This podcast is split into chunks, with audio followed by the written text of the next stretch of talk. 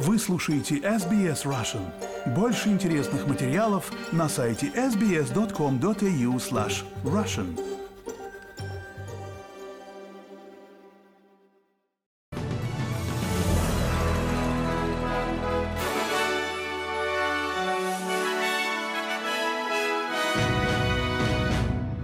Добрый день, пятница, 17 ноября. Вы слушаете новости СБС на русском языке. С вами Лера Швец. Главное в новостях к этому часу. Генеральный директор «Оптус» предстала перед Сенатом по поводу сбоя в сети, произошедшего в прошлую среду. Премьер-министр Энтони Альбанезе принимает участие в саммите лидеров АТЭС.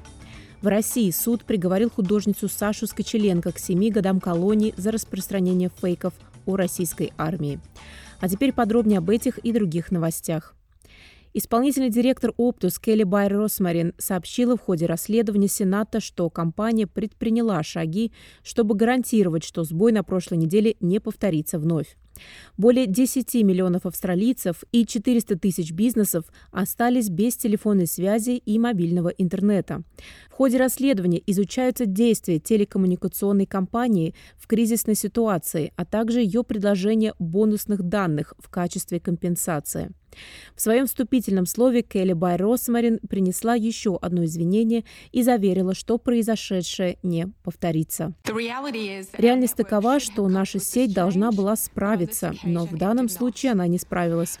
Я могу с уверенностью заверить австралийскую общественность, что мы внесли немедленные изменения в наши системы, чтобы гарантировать, что эта конкретная проблема не приведет к новому сбою в работе, подобно тому, что мы испытали в прошлую среду. Премьер-министр Энтони Альбанезе принимает участие в саммите лидеров Азиатско-Тихоокеанского экономического сотрудничества. Основное внимание форума уделяется устойчивому развитию, изменению климата и переходу к экологически чистым источникам энергии. Среди стран, которые также принимают участие в форуме, США, Китай, Канада, Япония и Индонезия. Во время саммита президент США Джо Байден заявил, что лидеры Индо-Тихоокеанского региона несут ответственность перед остальным миром за сокращение выбросов. Как регион мы несем ответственность за наибольшую долю выбросов. Регион, о котором мы говорим здесь, за этим круглым столом, мы несем ответственность за наибольшую долю глобальных выбросов. Поэтому мы также должны нести ответственность за решение, пока у нас еще есть время изменить курс.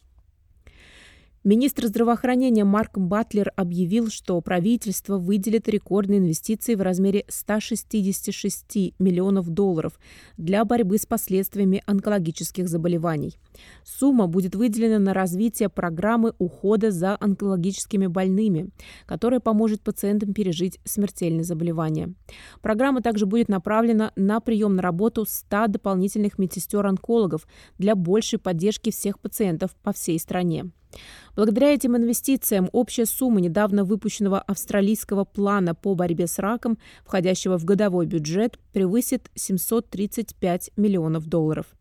Господин Батлер говорит, что австралийцы имеют один из самых высоких показателей выживаемости от рака в мире, но цель состоит в том, чтобы еще больше повысить эти показатели. Ежегодно более 160 тысячам австралийцам диагностируют рак, и он по-прежнему остается крупнейшим убийцей в Австралии, несмотря на чрезвычайные успехи, достигнутые за последние десятилетия. В Австралии одни из лучших показателей выживаемости от рака в мире, и также также постоянно появляются новые методы лечения, которые еще больше повышают шансы на выживание.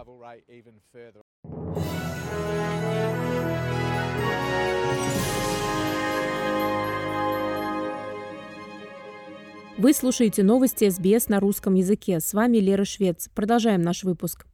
Мигранты, содержавшиеся в бессрочном задержании, в том числе бывшие преступники, освобожденные в общество после знакового постановления Верховного суда, столкнутся с обязательным тюремным заключением и браслетами для наблюдения в соответствии с новыми жесткими законами.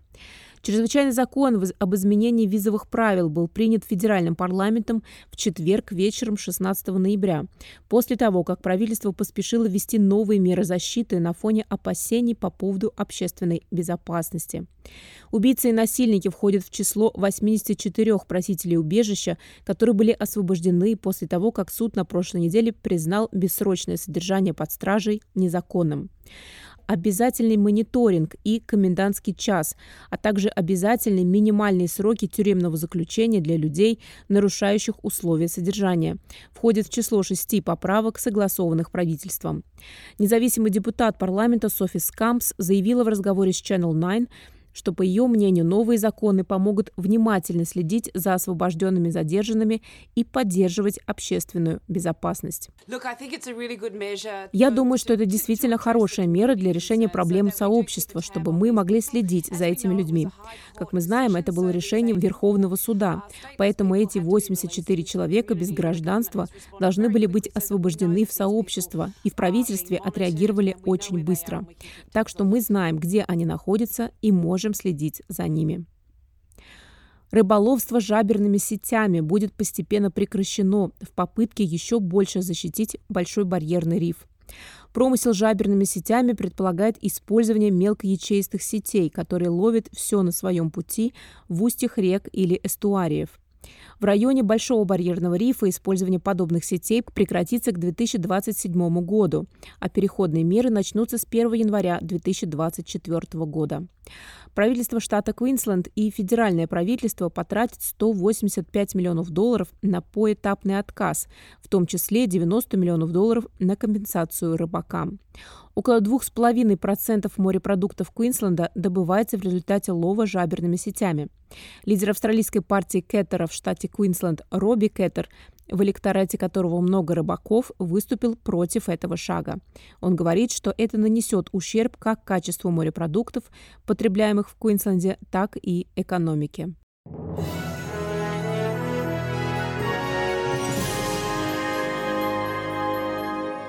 Вы слушаете новости СБС на русском языке. С вами Лера Швец. Продолжаем наш выпуск. Израиль заявил, что в больнице Аль-Шифа были обнаружены шахта туннеля и автомобиль, подготовленный для рейдов на юг Израиля 7 октября. Представитель израильской армии контр-адмирал Даниэль Хагари заявил, что войска работают над обнаружением остальной части туннеля. Силы Цахал обнаружили туннельную шахту в больнице Аль-Шифа, а инженерные силы в настоящее время обнаруживают там инфраструктуру. Мы также нашли машину, которая была подготовлена к атаке 7 октября и не выехала на миссию, и мы нашли там много оружия. Господин Хагари говорит, что силы обороны Израиля также расследуют больницу Рентиси, где, по его словам, неподалеку был обнаружен еще один туннель. Хамас и персонал больницы отвергли обвинения.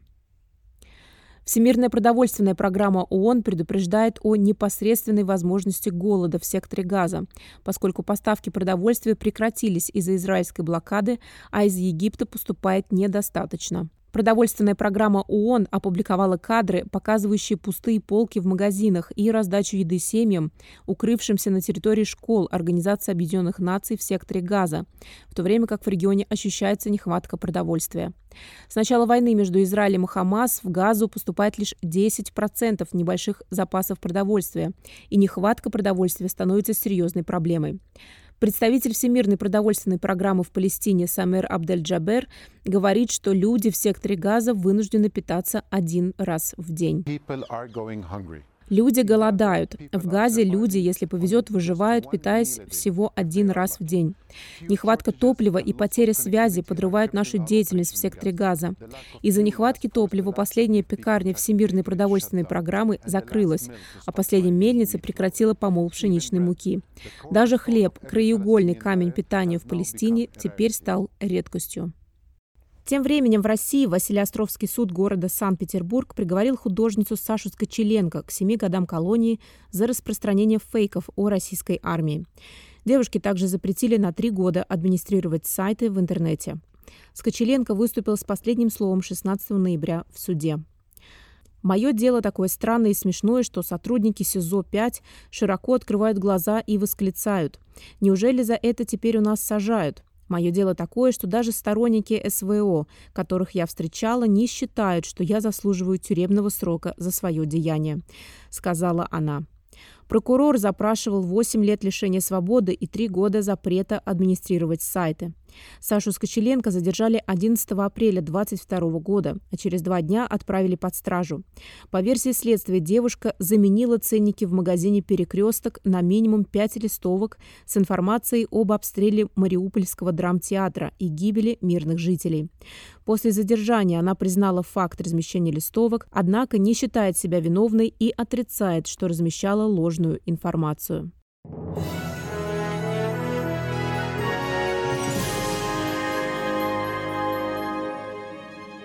Вы слушаете новости СБС на русском языке. С вами Лера Швец. Напоследок курс валют и прогноз погоды. Австралийский доллар сегодня торгуется на отметке 65 американских центов, 60 евроцентов, 23 гривны 41 копейка и 57 рублей 75 копеек.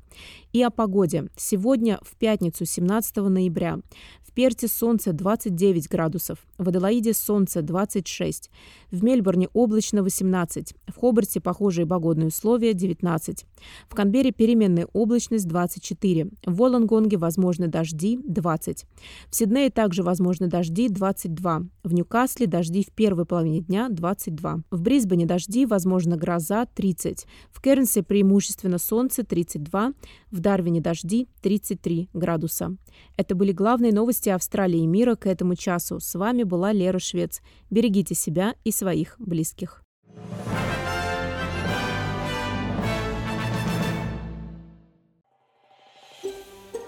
Хотите услышать больше таких историй? Это можно сделать через Apple Podcasts, Google Podcasts, Spotify или в любом приложении для подкастов.